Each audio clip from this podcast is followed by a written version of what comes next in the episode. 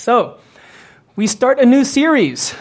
This series is going to lead us into the new year. It's going to end at the last Sabbath of December, which I think is December 30 or December 31. It's going to be a five part series, uh, but you're saying there's seven Sabbaths left. Well, we have two guest speakers, uh, December 2, just for your information. We have Leroy Coleman, a good friend of mine and a fellow uh, chaplain who works at Parker is going to be the guest speaker here for in December 2. And December 23, I haven't had Christmas with my family in Texas for since 2019. So I'm going to Christmas or I'm going to have Christmas in Texas on December 23. The speaker for that Sabbath is going to be Dave Martinez, Chappie as you know him. And he is very energetic. I wish I had his energy when I'm sharing a message. But, you know, to each their own, right? To each their own, they have, we each have our own special skill. So that's something to look forward to. So this is going to be a five part series called A New World. A New World. So, what I want you to do right now in your seats is to reflect on a time when you came into a new environment, a new situation. Maybe it was a new job. I mean, a new job is like a new world, right?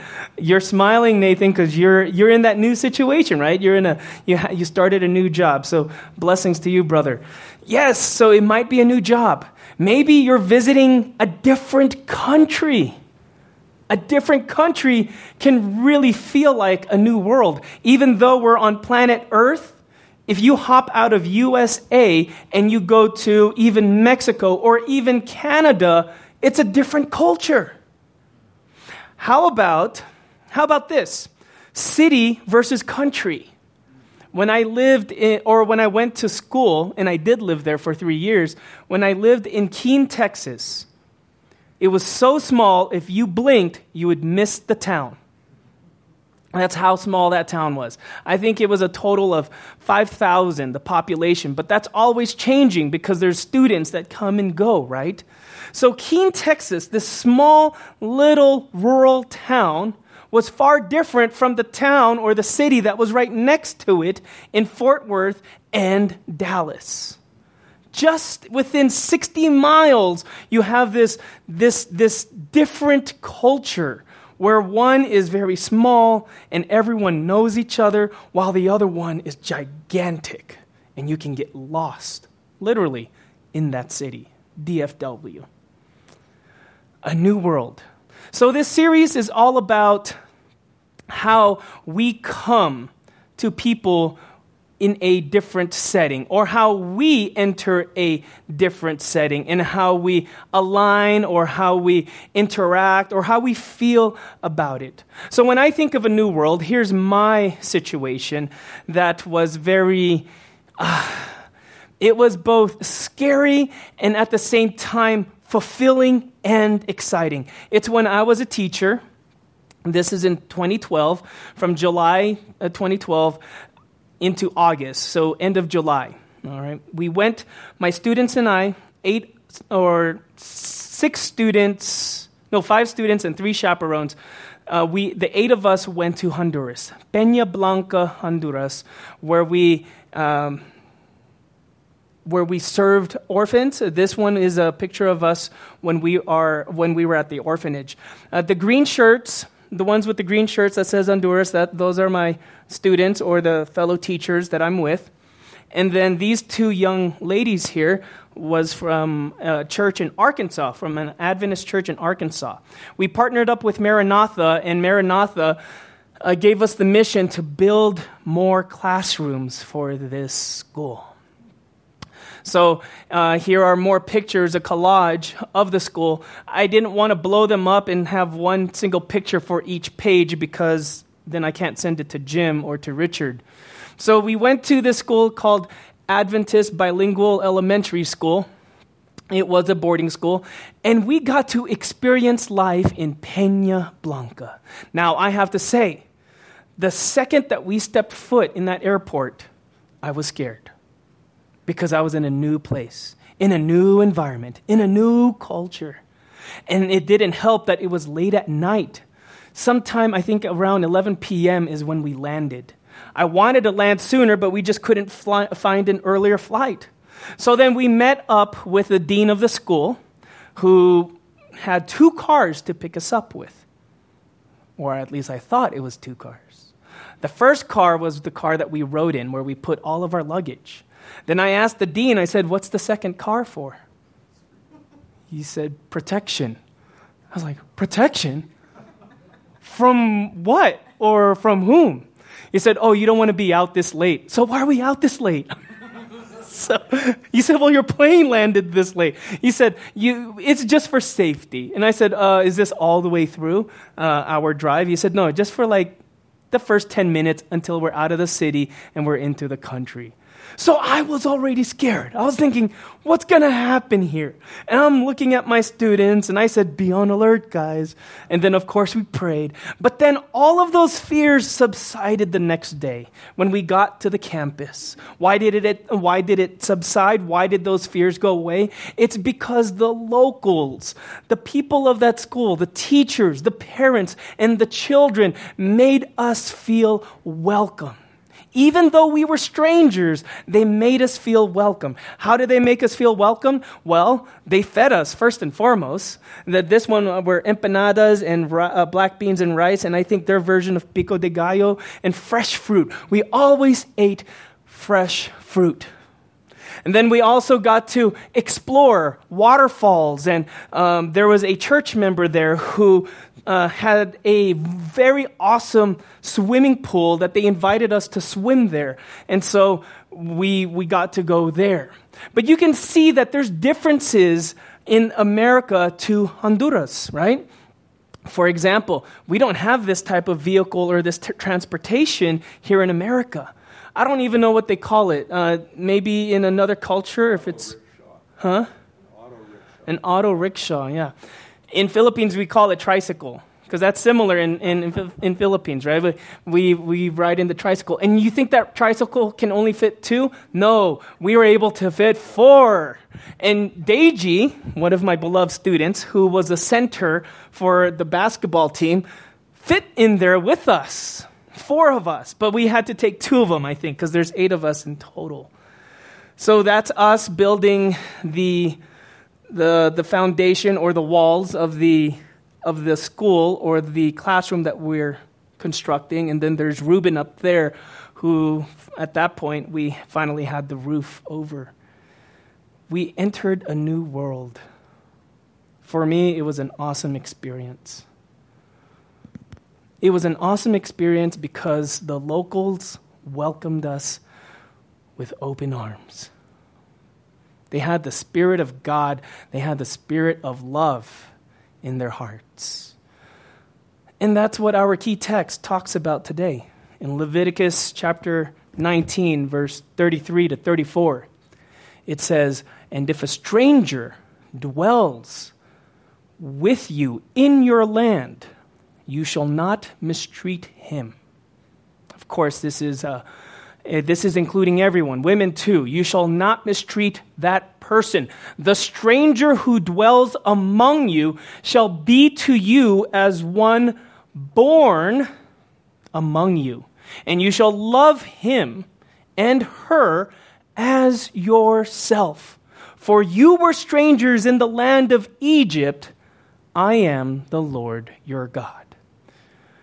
You know me now, uh, you know me by now, that I love to break down a text. And that's what we're going to do here today. We're going to break it down in three major areas. The first area is the area that's highlighted in yellow.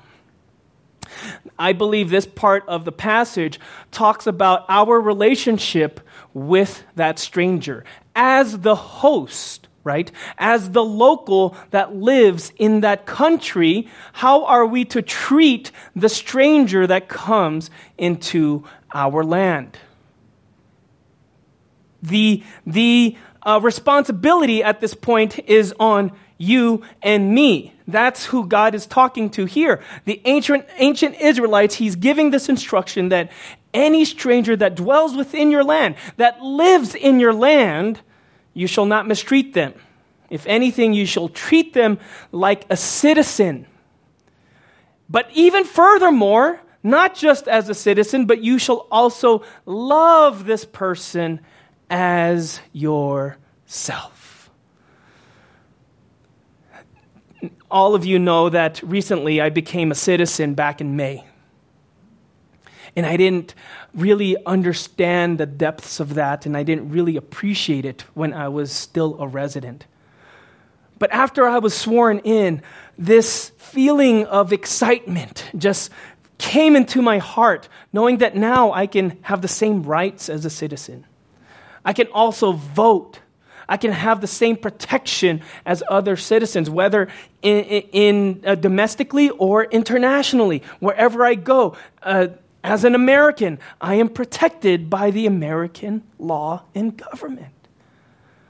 That got me excited, and I, I started to feel like I finally belonged in this country.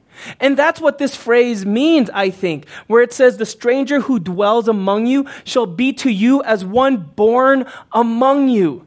Meaning that whoever is a stranger in your country, you treat them like a citizen as well. You give them the same rights as well when I grew up, when I was growing up, not when I grew up, when I was growing up as a teen and into my early 20s until I moved away from Houston, there was this Chinese restaurant that my friends and I loved to eat at called Furama in Chinatown of Houston, Texas.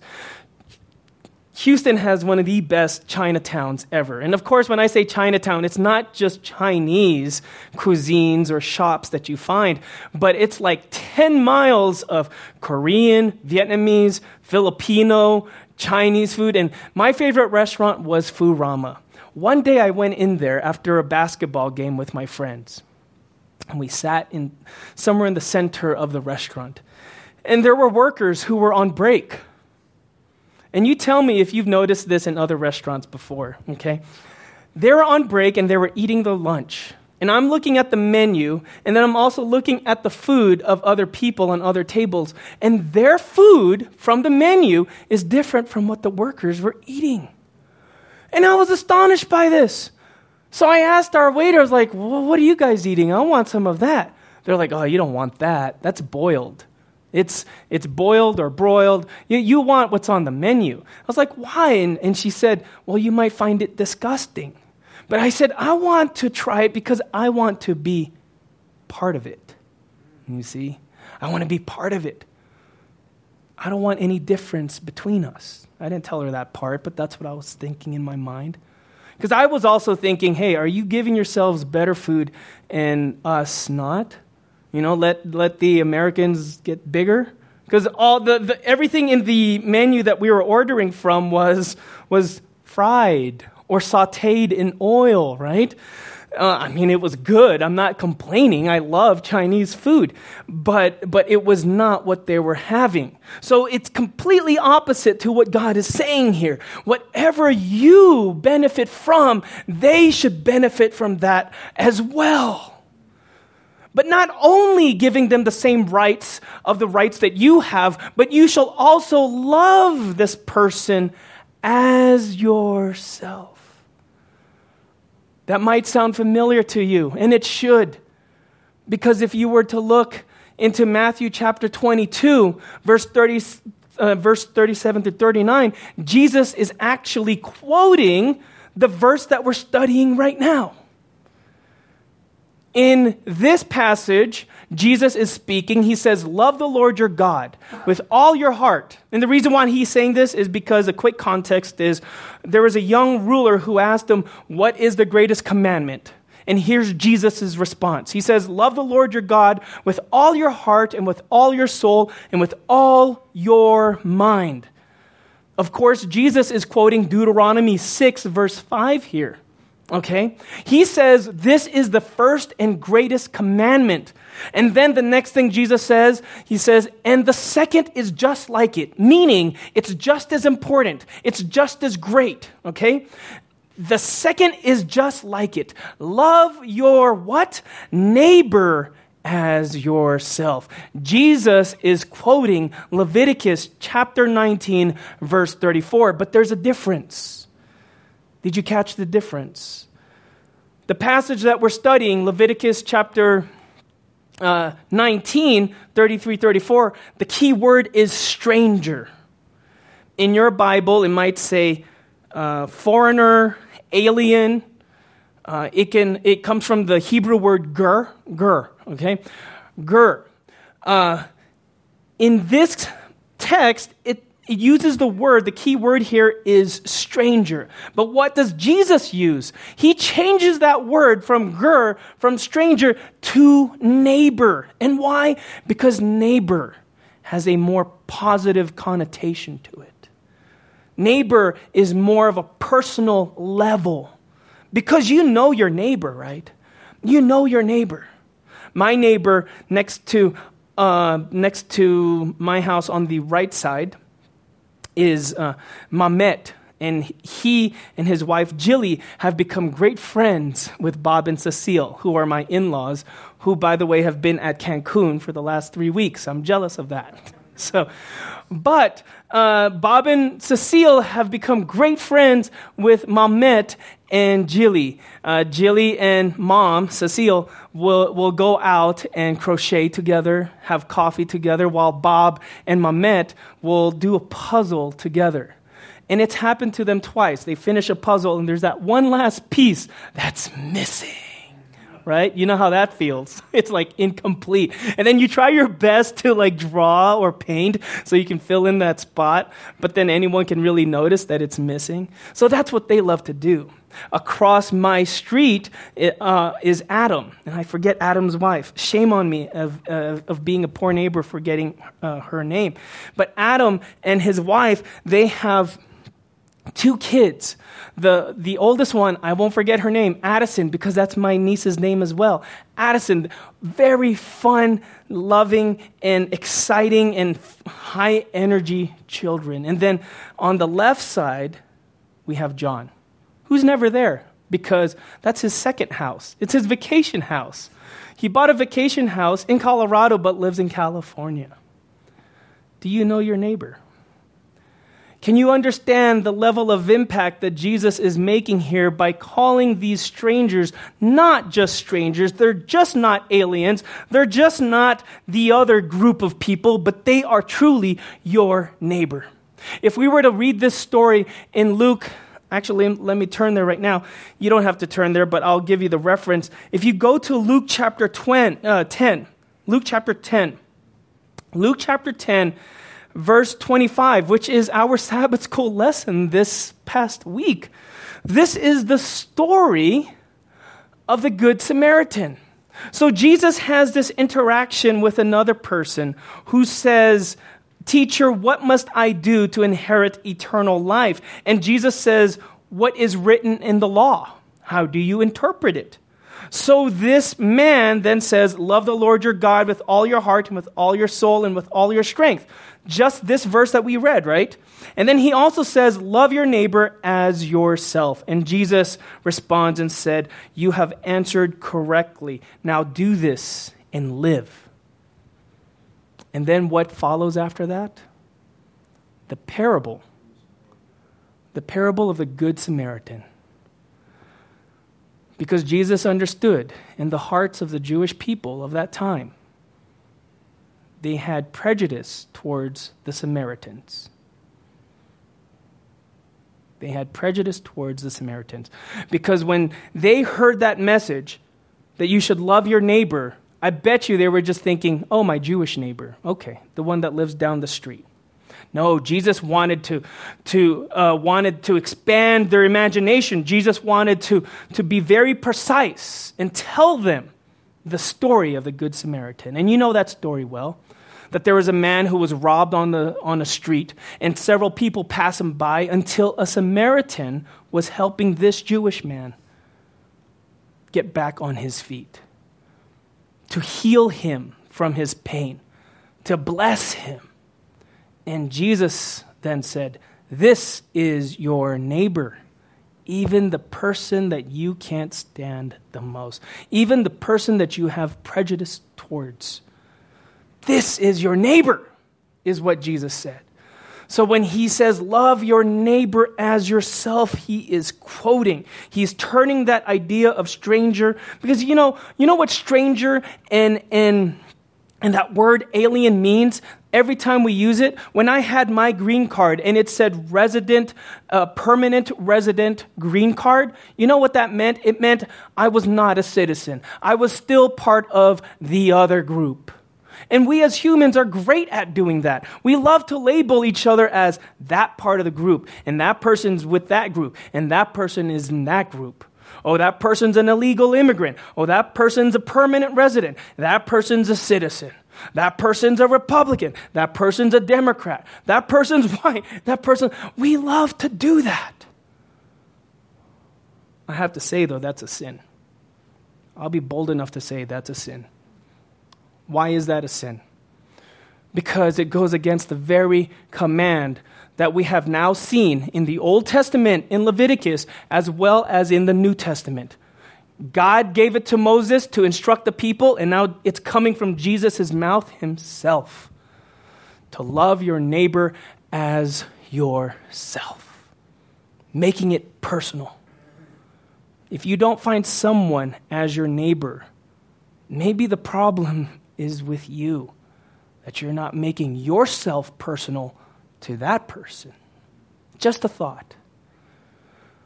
The second point I wanted to make, and I won't go, I won't go too much into these other points. The second point I wanted to make that I want us to look at in this text is this next highlight is for you were strangers in the land of Egypt. Why should we be kind? Why should we not mistreat the strangers, the aliens, the our neighbor? Why should we not mistreat them? Well, because guess what? You and I were once strangers as well. What does this mean, this phrase, you were strangers in the land of Egypt? Well, God is telling the people, you were once the people who needed help as well. So you should be able to empathize with someone when they have a problem. You should be able to empathize with someone when they have a need because there has been a time in your life where you were that stranger needing help from another person. That's what that phrase means. For you were strangers in the land of Egypt. And the very great example that we can use here is Moses' story himself. Because you think about Moses' story, what happened to him in Exodus chapter 3? I'll just summarize the story. It tells us that he grew up in Egypt. He was an Egyptian citizen. He was a prince of Egypt. Then one day, what did he do? He saw two people fighting. He saw an Egyptian beating a Hebrew. And so, with premeditation, looking to make sure the coast is clear, Moses kills the Egyptian man, right? He kills this man, hides his body, which now at this point, Moses is a criminal. He's a criminal. And what does he do when there's wanted posters being posted everywhere? Uh, wanted man, Moses, for killing this other guy. Moses runs away. He runs from Egypt and finally finds himself in the land of Midian, where he is a stranger. And what happens there? When he's in Midian, is he pushed out? No. Jethro, the priest of that town, of that city, of that region, brings him into his household. Now, I do want to clarify this part. I think when God tells us not to mistreat strangers, He's not telling us accept anyone to everyone. I believe we have to be we have to be able to assess is this person safe? In the ancient times, the reason why Moses and the Israelites were given this instruction was because when there is a stranger, there was a high chance that that person was an escaped slave was a criminal who was on the run. And so it was right for the people to be um, hesitant, but at the same time, they allowed their prejudice to get over their ability to assess, right? So there's a difference here. God wants us to be welcoming to strangers, to love our neighbors, but with discretion. We should still be smart about it. Now, you might say, how can you figure that out from Jethro and Moses' story? Well, what happens to Moses? Moses continues to live in the land of Jethro, in the land of Midian. Right? So we don't know the full details. That's the Bible. The Bible doesn't give us the full details of the everyday life of every second of every person. It doesn't. But we can glean context clues. And the context of Moses' story is that he continues to live in Jethro's land for how many years? 40 years in the wilderness, right? He continues to live with him. And not only continue to live with him, but he marries one of his daughter. And if you are a man who's going to give the hand of your daughter to this other man, I mean, we have fathers in here. I think you're going to be wise enough to say, hey, he's not marriage material, right? Or you might say, hey, he has season tickets to the Denver Nuggets, yes, you got to marry him, right? That, that's how you're going to, I'm joking about that part, of course, the last part. But you're going to assess as a father. So we can come to the conclusion that the fact that Moses stayed in Midian and married one of Jethro's daughter, we could, safe to, we could be safe to say that Jethro made the assessment and said, he is a safe and wonderful man. But one thing that Jethro never did is he never grilled Moses. He never put the pressure on Moses. He never uh, judged Moses. He looked at his character through his actions and he said, That's a good man. I'm going to welcome him into my home. Even though he's a stranger, he will now receive the same benefits as all the other people in my country, and he will be loved by me as if I, uh, he will be loved by me as I love my children and myself as well. That's what it means that you were strangers in the land of Egypt. You and I have been in that situation before where we were the ones that needed the help of a person. So let's empathize with the stranger who comes into our circle or the neighbor that comes into our circle, remembering our own story on how we can help, help them with their story at that point. The last thing I wanted to emphasize here is I am the Lord your God. I am the Lord your God. If you were to read the entire chapter and the uh, preceding chapters and the chapters after Leviticus 19, I think you will see a total of 67 times where at the end of a command it says, I am the Lord your God. What does that mean? Well, theologians uh, believe that, number one, this is just God signing off. Right? This is a command from God. This is not a command from Moses. This is not a command from, from Aaron. This is a command from God. It, and we see it every day to this, uh, even in our modern time. I'm sure our president will say, sign off, or write down instructions, and then once you have those instructions to tell to the people, I will put my seal on, on it. I will sign off on it. These are the words of the president, even though it could be read by someone else, one of his advisors or such, right? When I worked in the hospital as a chaplain, there was many times I would have to set up a, um, I'm forgetting it now, a durable, medical durable power of attorney. Okay, I would have to set that up for patients, and then I would go to the doctor and I would report to the doctor and say, "We've had this conversation. This patient is is aware enough to name her spouse or." her oldest child as their power of attorney. And then the doctor, whose name is going to be signed off, not my name, it's the doctor's name. That's, that's what's happening here. I am the Lord your God.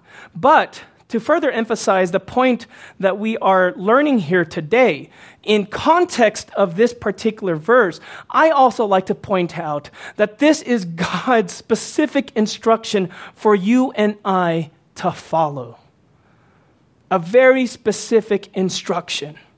Because you and I have to remember, as Romans 5, chapter 8 tells us, that while we were still sinners, Jesus died for our sins. So God is now coming to the point of saying, Hey, I did this for you too. Therefore, you should do this for those who are strangers in your land. And the question I have to ask us today is how are we to the neighbors and the strangers that come into our circle? Do they feel welcomed?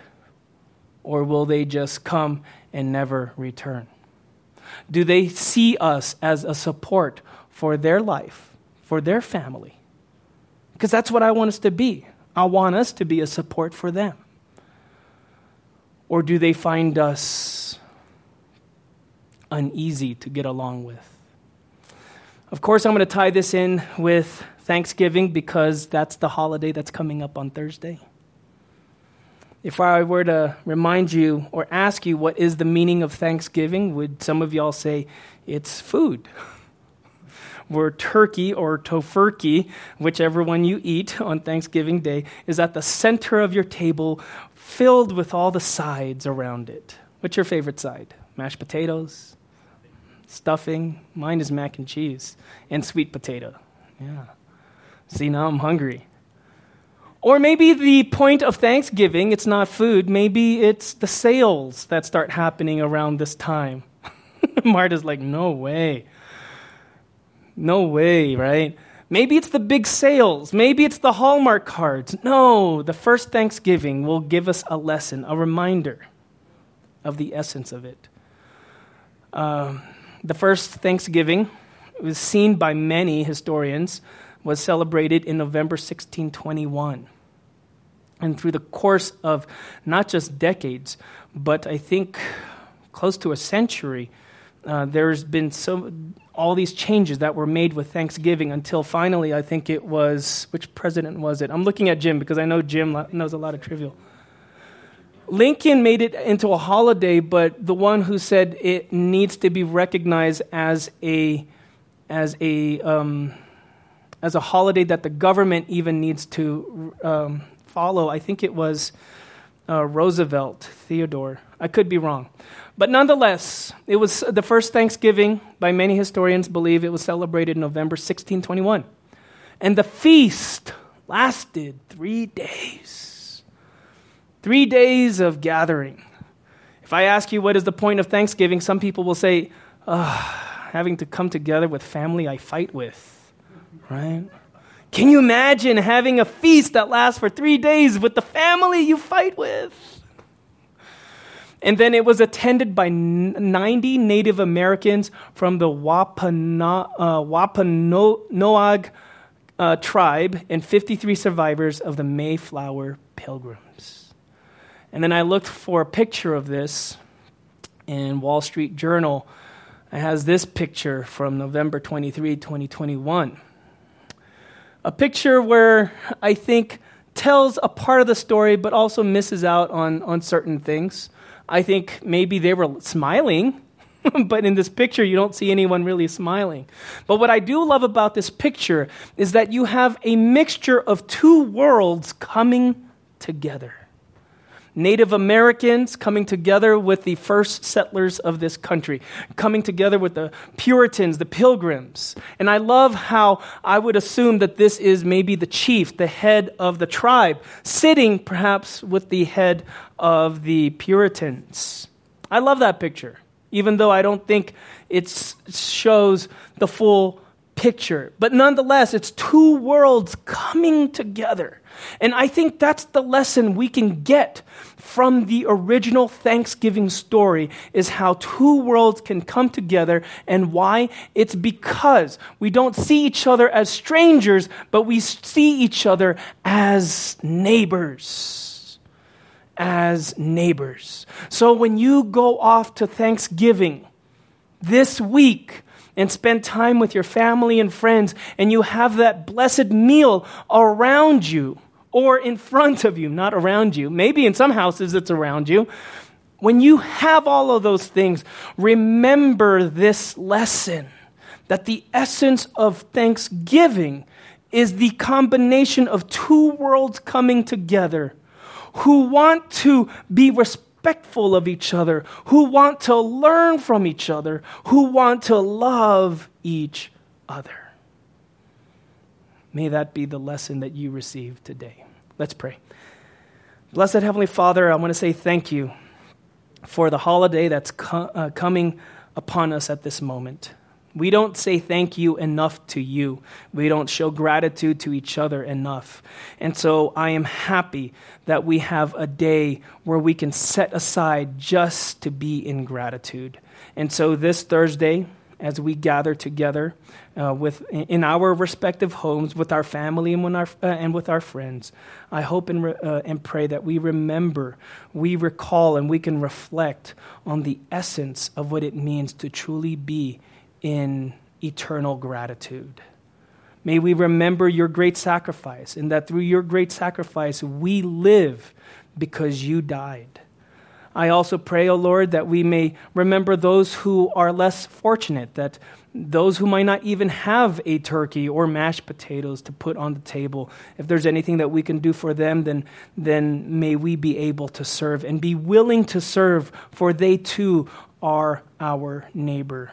I pray, O oh Lord, that we may have a heart of love and a heart that welcomes all people into our church, into our fold, into our circle, so that your kingdom, that's what it's all about, so that your kingdom may grow. Because you love people and you want as many people saved for your eternal kingdom.